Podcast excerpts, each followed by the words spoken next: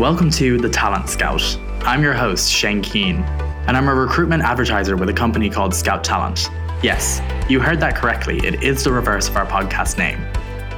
Every week, I'm going to give you a snapshot of some of the recruitment issues we're all facing, along with the occasional healthy dose of sarcasm, and maybe even some solutions.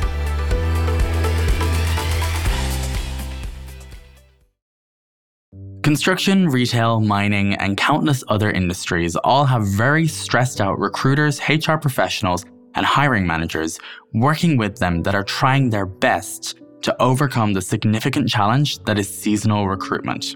It has always been a challenge to hire a large volume of new team members on a temporary basis.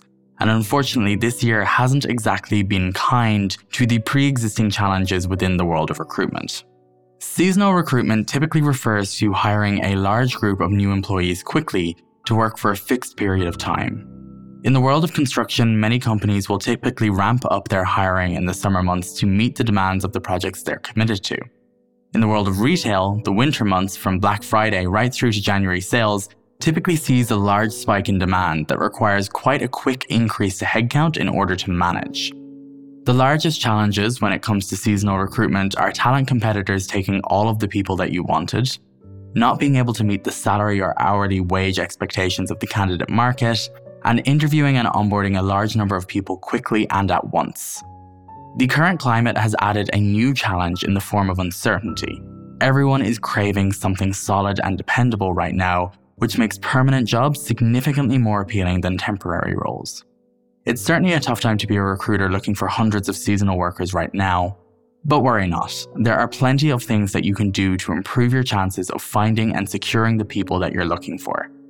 If you've been in the seasonal recruitment game for a while, then I'm going to assume you keep track of the seasonal workers after the season has ended. Hopefully, for ease, you're storing them in an applicant tracking system, but however it is that you've stored this information, the first thing that you need to do is to reach out to the top people, even from the previous year and offer them a job. No interview, no hoops, just a job and the details of it. If they've worked for you before and they were successful and good, then you need to get the ball rolling and get them engaged. The second thing that you need to get working on pretty quickly is setting up a referral scheme. Now, given we're talking about seasonal recruitment, I can imagine budgets for a referral scheme aren't exactly high. But scrape together the dollars that you can and find something that works. As an example, if you're looking for retail staff, a $50 Amazon voucher for staff that refer a new seasonal hire will work wonders. Once you've nailed out a referral scheme that will work for your target demographic, it's time to turn your attention back to those individuals from last year that you've already contacted. Offer them the referral scheme for any seasonal hires they bring to you. If they themselves are career seasonal workers, they're going to know other people like them that you yourself may never come across through more traditional recruitment methods. Between both of these approaches, you'll start to build up your pipeline of prospective candidates, which is the name of the game when it comes to seasonal recruitment.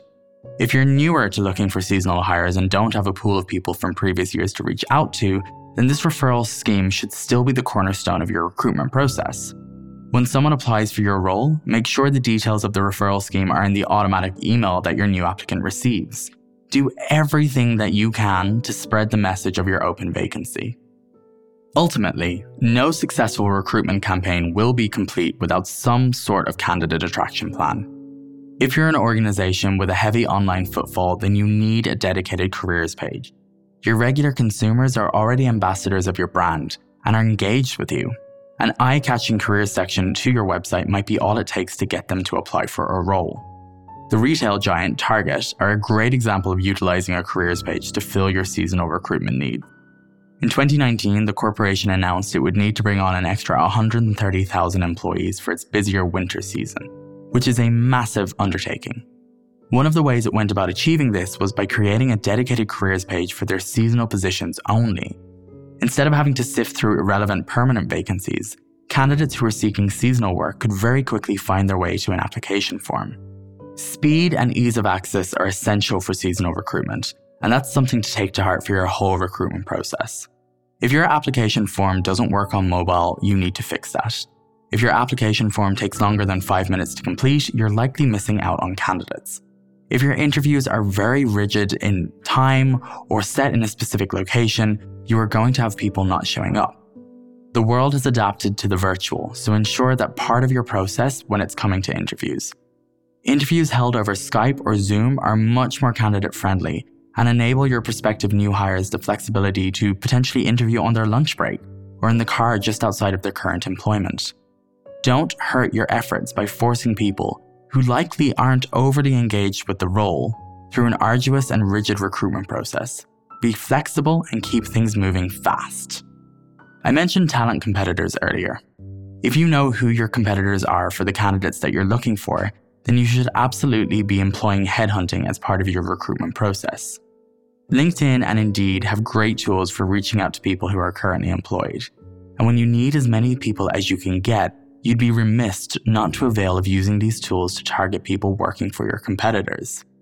The one downside is that LinkedIn and Indeed can be expensive to use. But reaching out to a recruitment company like us here at Scout Talent can help you get past that cost hurdle. As we use those tools all of the time, we will be able to take care of the headhunting component of your search on your behalf. It would be unfair of me not to mention money. Money matters when it comes to recruitment, and it matters most when we look at seasonal recruitment. If your hourly wage isn't competitive, you need to find a way to pass that hurdle.